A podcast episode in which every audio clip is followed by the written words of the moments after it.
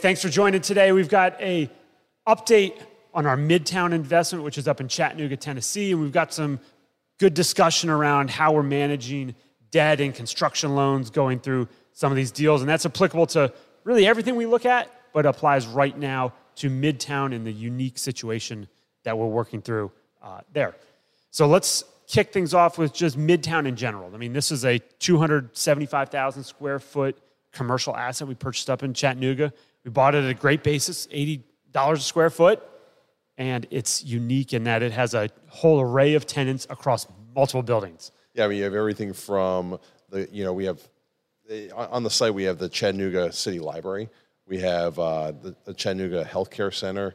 We have a dialysis clinic, all the way to an industrial user, to prosthetic parts, to really a general office user. Yeah, so it's a very wide array of assets. And our plan here was to kind of merge investment strategies on this deal. So we took our standard value-add approach where we want to go find some vacant space that we can clean it up and rent it. And this had about 60,000 square feet of that, as well as all the occupied stuff. And then merge that with our retail strategy, which was really to have individual buildings, buy them, extend the lease as much as we can, show a stable track record, and look to exit those deals. Retail deals typically are trading at their highest values when they have the longest term leases with them, with the right escalations and the right terms in there. So this is a mix of that investment strategy. And that was going to come full circle as we finished the renovation of the vacant space. And then we would start to exit some of the buildings individually that had the best lease terms, so we could get the highest value there. Right. And really the asset provides us the most flexibility to do that, because we have a variation of buildings from the Chattanooga Institute, which is a standalone single-tenant building that really will drive the highest value, to some multi-tenant buildings that we're actually negotiating with some of the existing tenants about buying their own building and having other tenants subsidize their ownership of it. Yeah. So it gives us a lot of opportunity on how to handle things. And we've owned this for just over a year now. So we've made it through a year, and that puts us into more long-term capital gains situation. We want to own stuff for a year. And when we're doing this, though, kind of that sale discussion has to match what our debt position is. And when we went into this deal on the front end, we were working with the lender and having a situation where we can make small prepayments of the loan without penalty. You've done some of our other deals, or you've done any commercial investing, a lot of times there are prepayment penalties associated with loans. So we're in a situation where we can pay down some of the loan early, as long as we're exiting or selling individual buildings within the parcel. And then we can take those proceeds and pay down the note with that. To do so, we've got to manage a couple factors along the way. So one of them we're going to talk about is just debt coverage ratio. And this is in all of our loans. It's something pretty common that you're going to see on loans. And the point is that they want to make sure your net operating income is sufficient enough to pay the mortgage payment. Right. So usually the minimum debt coverage ratio that lenders are looking for is 1.25. So that would mean that if your net operating income is $62,000 and your monthly loan payment is $50,000, you would have a 1.25 debt coverage ratio. And everything's good and it's operating well and the lender's happy and we're happy. Yeah.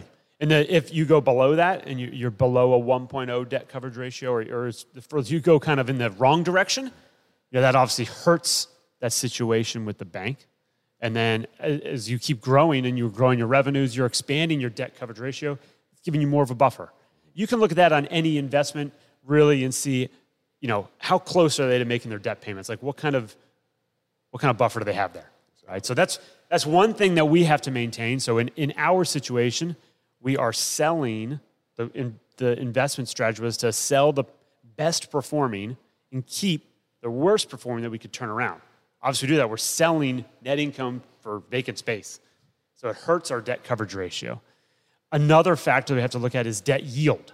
So it's a similar play on the situation, but it's a little bit different. Yeah, so debt yield looks at really your annualized NOI. So if your annualized NOI is looking to be $1 million and your current loan balance is $10 million, your debt yield is 10%. And that's really your minimum balance that lenders like to see. So a 10% debt yield is really the minimum target number. Yeah. So we've got these two factors that we're playing with, and debt yield is slightly different because the debt service coverage ratio, if you reduce your loan principal, the debt service payment doesn't change. You still have your static loan payment, even if you've paid down some principal on the loan. Whereas the debt yield, as we pay down principal, we're able to exit a piece of the deal, pay down our principal, our debt yield improves. Now, we're also losing income when we do that, though. So it's kind of like you've got these balancing factors that we have to play with to be able to fully execute this turnaround deal that we're going through here. So some of our investment reports that we'll send out, we're going to note what our exact numbers are as we go through these deals. And you can see how they go up and down over time. And we're looking at signing new leases and gaining occupancy and growing revenues. And on the other hand, we've got some that are leaving, so then revenues are going down.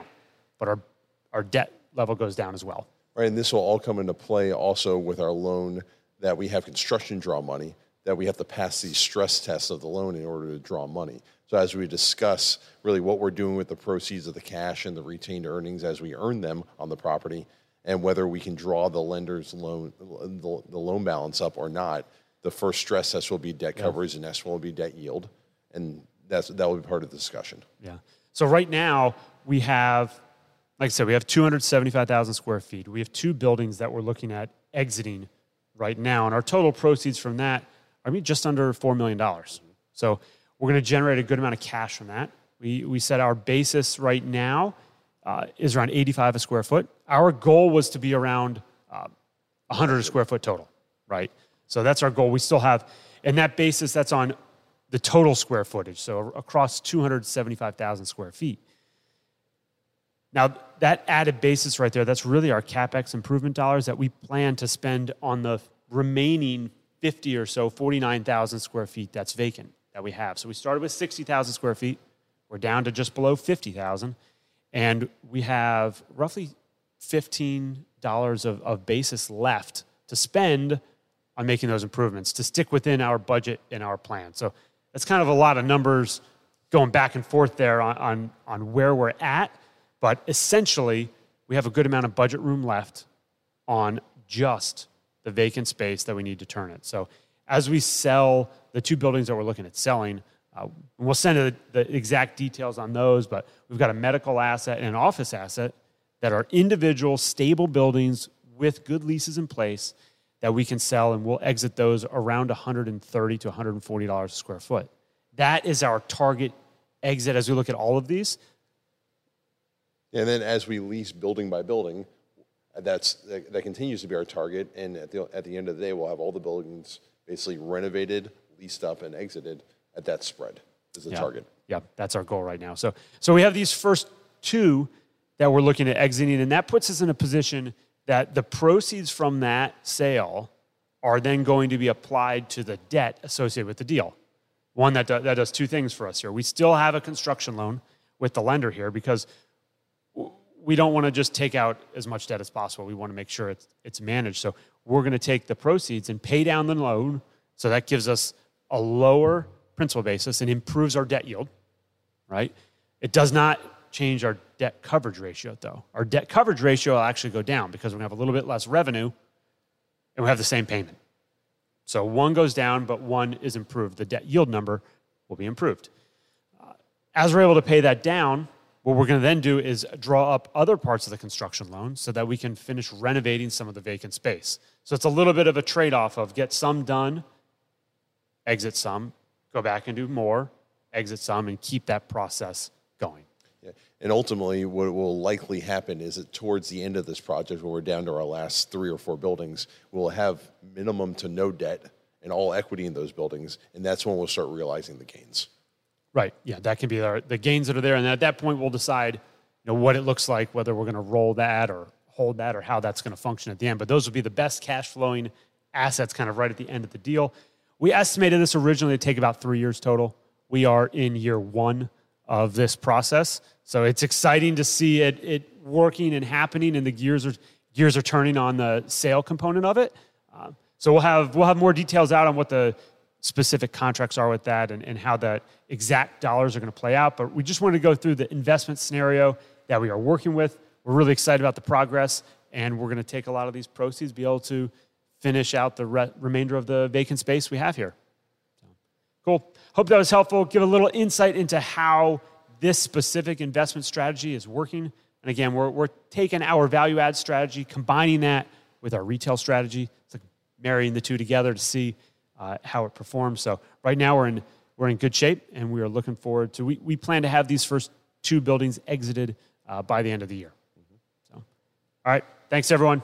For more tips on operating and investing in real estate, please check us out at greenleafmanagement.com or find us on YouTube and Spotify.